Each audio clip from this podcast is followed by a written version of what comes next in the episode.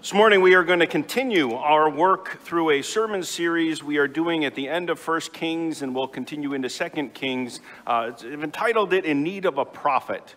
And uh, we are continuing looking at that now, picking up at the beginning of chapter 22. We're going to get introduced to the next major story in this section. If you'd like to look at the first 12 verses in your Pew Bibles, that can be found on page number 358. Otherwise, the words will be on the screen behind me and you can follow along there.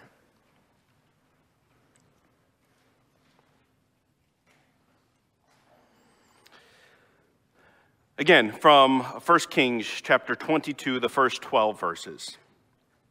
For three years, Syria and Israel continued without war. But in the third year, Jehoshaphat, the king of Judah, came down to the king of Israel. And the king of Israel said to his servants, Do you know that Ramoth Gilead belongs to us? And we keep quiet and do not take it out of the hand of the king of, Syria. And he said to Jehoshaphat, Will you go with me to battle at Ramoth Gilead? And Jehoshaphat said to the king of Israel, I am as you are. My people is your people, my horses as your horses. And Jehoshaphat said to the king of Israel, Inquire first for the word of the Lord. Then the king of Israel gathered the prophets together, about 400 men, and said to them, Shall I go to battle against Ramoth Gilead, or shall I refrain? And they said, Go up, for the Lord will give it into the hand of the king. But Jehoshaphat said, Is there not here another prophet of the Lord of whom we may require? And the king of Israel said to Jehoshaphat, There is yet one man by whom we may inquire of the Lord, Micaiah, the son of Imlah. But I hate him, for he never prophesies good concerning me, but evil. And Jehoshaphat said, Let not the king say so. Then the king of Israel summoned an officer and said, Bring quickly Micaiah, the son of Imlah. Now the king of Israel and Jehoshaphat, the king of Judah, were sitting in their thrones, arrayed in their robes, at the threshing floor at the entrance to the gate of Samaria. And all the prophets were prophesying before them. And Zedekiah, the son of Kenana, made for himself horns of iron and said, Thus says the Lord, with these you shall push the Syrians until they are destroyed. And all the prophets prophesied so and said, Go up to Ramoth Gilead and triumph. The Lord will give it into the hand of the king. This is the word of the Lord. Thanks be to God. As I mentioned before I read the text, we are calling this sermon series In Need of a Prophet. And as I've mentioned before, the role of a prophet was to represent God to the people, to bring the word, the message of the Lord to bear on the lives, the choices, and the decisions of his human subjects. And while in Scripture the word of the Lord is very clearly spelled out for us in many different ways, it's abundantly clear that we are not to steal we don't have to make much choices. The word of the Lord is clear on what we should be doing with ourselves on the Sabbath. There is clear guidance on whether or not we should be killing other people. The Bible spells that out with much clarity and directness. And yet, those aren't the only issues in our life. And the word of a prophet is especially needed when we come up to those other things that we wonder about. When I graduate high school, what college am I supposed to attend? Is this person someone who I should date? And when I start dating them, are they the right person to marry or should I break this relationship off? Is that a job I should pursue or a, an advancement that I should reach for or, or not? Or is this a business relationship I should enter, to, enter into? Is now the time to have children or should we continue to wait? And should we pursue uh, adoption or all of these issues in life? Those bear, bear upon us, but there's no scripture that we can go to to answer those questions. Unfortunately, I can't turn to the book of Dave Vandermeulen, chapter 45, verses 7, to see, okay, this is the decision I need to make about this or that, and neither can you. And so we need a prophet. And in those situations, the question that often gets asked is how do I know what God's will is for this decision? How do I hear his voice so that I can wisely choose and act in response to it. Well, while those are issues for us, a big concern and an issue that we've seen happen over and over again in the Old Testament is well, when do we go to war and how do we execute that? And as we saw just a few chapters ago in chapter 20, when Israel was in a very tough situation and the nation of Syria was pressing upon them, even without pursuing it or asking for it, the word of the Lord was sent to Ahab through a prophet, and that prophet brought a promise that despite the incredible odds against them, Israel would win the battle. And he brought a plan how to engage in that battle so the victory would be won, also with the purpose that Ahab would come to know that the Lord is the one true God. And the promise was true, the plan worked, which is what happens when you follow God's commands. But despite that, Ahab did not bend his heart to the Lord. And then, after a second battle, instead of killing the king of Assyria, Ahab made a treaty with him.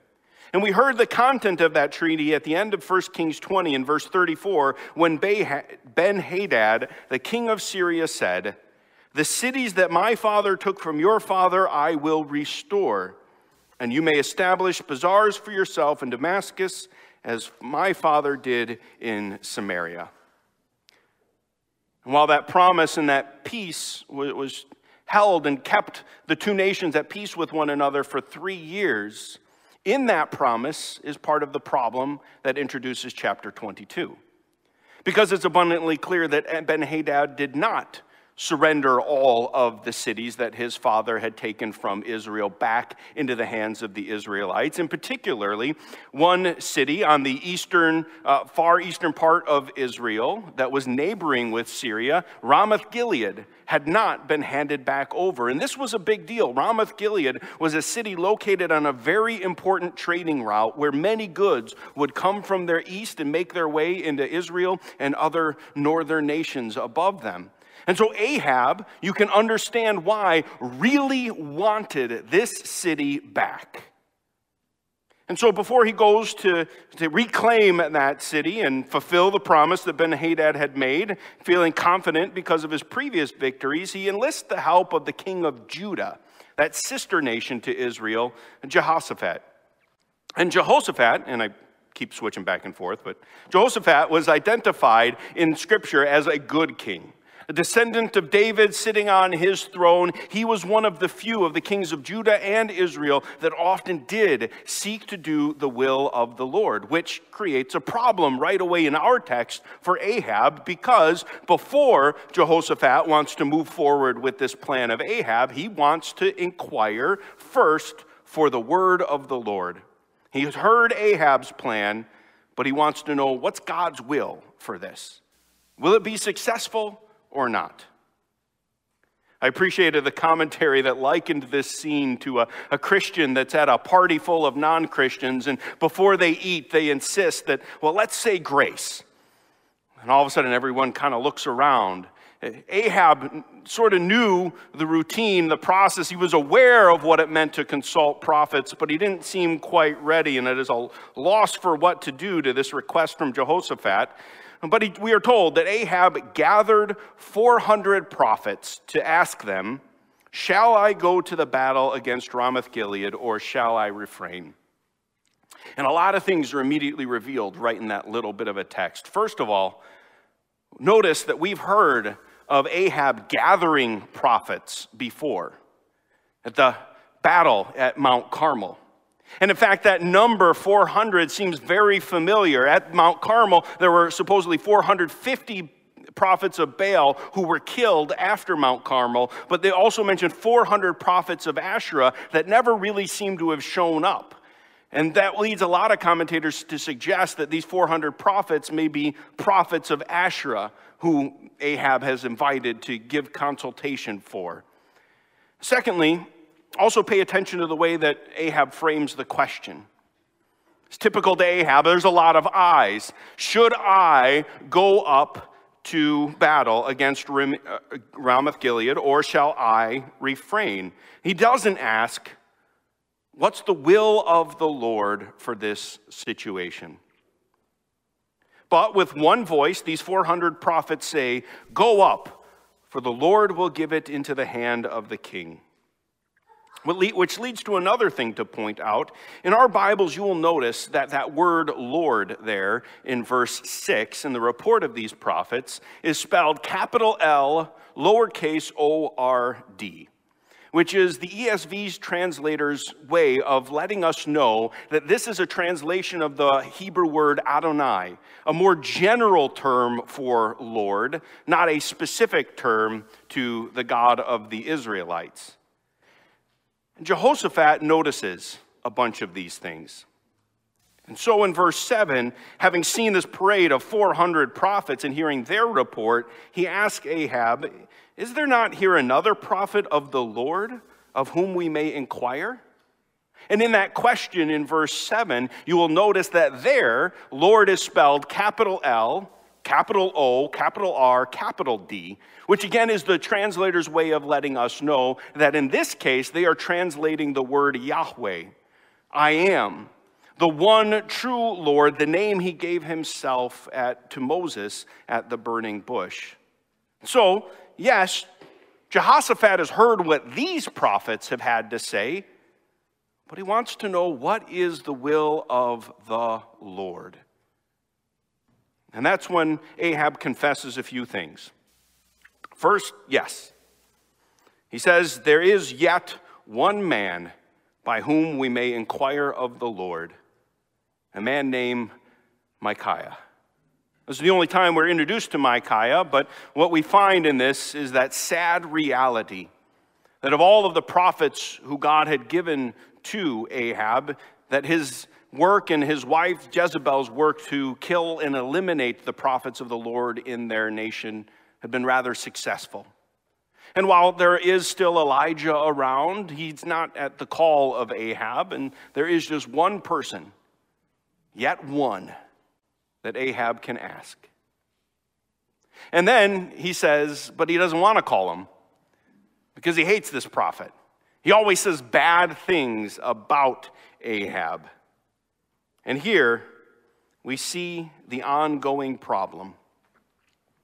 Ahab doesn't see the word of the Lord as something that is given to guide and to lead. Eh, to lead Ahab toward doing the right and the good thing in life. Instead, Ahab is selfish. We learned that in chapter 21 when he claimed that vineyard that clearly did not belong to him, using underhanded and murderous ways in order to achieve that. Ahab is not worried about what is true and what is right, given from the voice of the one who created the universe. What he's worried about is is this word going to support me or not. And so, when God's word doesn't align with what Ahab wants, then he takes that personally. God's just against him. God doesn't like me. So, I'm not going to listen. Who, after all, is God to tell Ahab how he should govern the nation? But Jehoshaphat convinces him to go and get Micaiah. And in the meantime, while they wait, another prophet, Zedekiah, in a very dramatic way, takes some horns of iron that he had made and, and, and says again in this incredible demonstration of prophetic action that Ahab is going to be successful. This time, speaking in the name of the Lord, capital O R D. And that's going to lead to some interpretation struggles we're going to have a little bit later as we continue on in this chapter, as we address in a later sermon. I just wanted to give you a heads up on that a little bit to begin with. But in the end, all the prophets agree. They say that the Lord is going to bless this war and is going to let Ahab prosper in this battle for Ramoth Gilead, and so he should move forward. But as we already know, because we've had two prophets now, one in chapter 20 and then Elijah in chapter 21, tell Ahab that his reign is going to come to a disastrous end and ruin, we know that this battle is not going to be successful. And in knowing that, that leads us to the whole crux of this passage and the issue that is at hand. Throughout his entire life, Ahab has demonstrated a hatred for the word of the Lord. He didn't seek it, he didn't want to hear it. And when he did hear it, his usual response, response was to be frustrated by what he heard, to take it as a personal attack, and to sulk and be angry when it wasn't what he wanted to hear. And because of that, these prophets were not trying to tell Ahab the truth, they were trying to tell him what he wanted to hear. I entitled this sermon Confirmation Bias. Confirmation bias is a term that is used that describes the situation that when we make choices and decisions in our lives, instead of looking at and analyzing things objectively like we all assume we do, we have a tendency to highlight, collect, and remember facts that support our preconceived notions and ideas about how the world wa- works and what we want to do, while at the very same time ignoring, forgetting, or dismissing anything that would challenge or contradict that idea. And therefore, we have a tendency to be overly affirmed in the choices that we make because all that we heard or remember hearing was stuff that supports what we wanted to hear from the very beginning. And we've dismissed all of the things that we didn't want to hear. Researchers in different scientific fields have to be very careful and aware of this problem. Many people have pointed out how social media and the algorithms that they run have added to this problem in our current culture, constantly pushing us in one direction and surrounding us with affirming voices. And I think Ahab demonstrates a classic example of confirmation bias in our text, and it is something that we all need to be very careful with in our lives. I've said that this sermon series is framed by the struggles and the difficulties that we see in our culture, in our churches, and in our own lives. And one of the major problems that we see in the Christian church right now is that there are a lot of people that know what they want to do with their lives. And even if they know that what they want to do is something that God has specifically said is something they ought not to do, they will try to find a way to justify it to find a confirmation bias. And so they will look for and find and listen for Christian teachers or, or podcasts that say, you know what God said in His Word there? Well, that's not what God meant. I have a new interpretation. And if we twist the language and the wording of Scripture, what he says is actually the opposite of what he meant. And so you are free to go and do what your heart wants to do. Now, as soon as I say that in general, I know that there are certain things and issues in our world that pop into our mind that are prone to that type of teaching. But I will say clearly that I left that intentionally vague and, and uh, general because that's an issue that all of us have struggled with. That when there is something in our sinful hearts that we want to do, very often we will look for and find a way to confirm it, to justify it, and to move forward with it, regardless of what God's will is for our lives. It is playing out of what was warned in Scripture in 2 Timothy 4 3 when Paul warns Timothy for the time is coming when people will not endure sound teaching, but having itching ears, they will accumulate for themselves teachers to suit their own passions. Like Ahab, instead of looking for what is right and what is wrong according to the will and the word of the Lord, the God that created all that exists and continues to uphold and to control all things, what we are doing is looking for support for the things that we wanted to do anyway and are likely to move forward with that we just want to justify. Now, that's the negative side of things, but that still leads back to that big question I started with. When we are confronted with choices in our lives, how do we know what God's will for that is? How do we hear his voice, especially when there is no Dave Vandermeulen in chapter 45, verse 7 to tell us?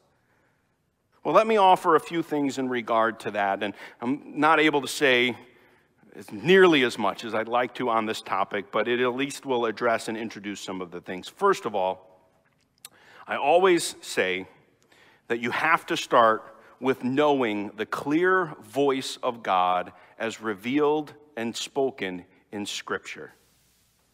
This is where we hear God clearest. This is where we learn what God's voice sounds like.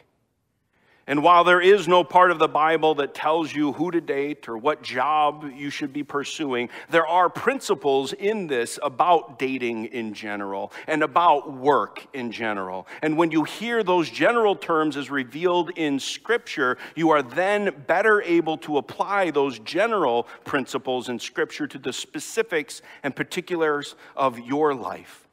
You are better able to hear the verse, the voice of the Lord and the prompting of the Spirit in the world around you and in your friends as they speak into your decisions because you've heard already the voice of the Lord in Scripture.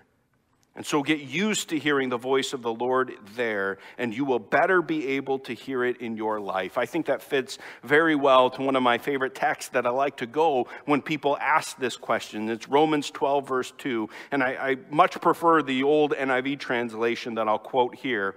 It says, Do not conform any longer to the pattern of this world, but be transformed by the renewing of your mind. Then you will be able to test and approve what God's will is his good, pleasing, and perfect will.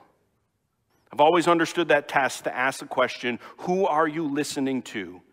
Don't conform your life to the culture that's pulling you away from the Lord, but transform your heart through the renewal of your mind, spending time in Scripture, and that is when you will be able to hear God's voice clearest. I believe that the opposite of that is also true, by the way. I already spoke of itching ears, but the Bible often also talks about a condition called calloused hearts. We know what a callus is, right? It's when your skin gets rubbed over and over again in the same spot so that it develops thickness and rigidness and becomes much less sensitive to touch and interaction. Well, when we, like Ahab, hear God's word over and over again in his clear instructions in our lives, but then over and over again choose to ignore that word and to dismiss it, when we are tempted and, and we feel the Holy Spirit pricking at our conscience, and then we tell the Spirit, no, just, just leave us alone. I'm going to do this. We can get calloused hearts hearts that are far less sensitive to hearing the word of the Lord. And if we are constantly telling God to keep quiet when we don't want to hear what He is telling us, then we're going to be much less able to hear what He's telling us when we want His guidance and His direction. And again, the answer is the same. The surest way to hear God's voice is to be in the habit of listening to his voice and submitting to it when you hear it, as revealed in Scripture. And the great promise of Jesus, the one who always listened to and lived according to the word of the Lord, as said in Matthew 7 7 to 8, is ask and it will be given to you. Seek and you will find. Knock and it will be open to you. For everyone who asks, receive and the one who seeks finds, and the one who knocks, it will be opened. Now, in all of that, let me say just a bit of an aside. When you are dealing with decisions about like what college to attend or what job to go to, I do believe that God would be pleased if you went to multiple colleges, and it is not in a situation where if you choose the wrong college, that your life is forever going to be altered because you got off of the path of God's will. We shouldn't worry about that too, too much. But what I am saying, and what I do want you to hear, the point that I want to emphasize this morning, is for us to be weary of that natural, sinful tendency to just look for justification for what we want to do.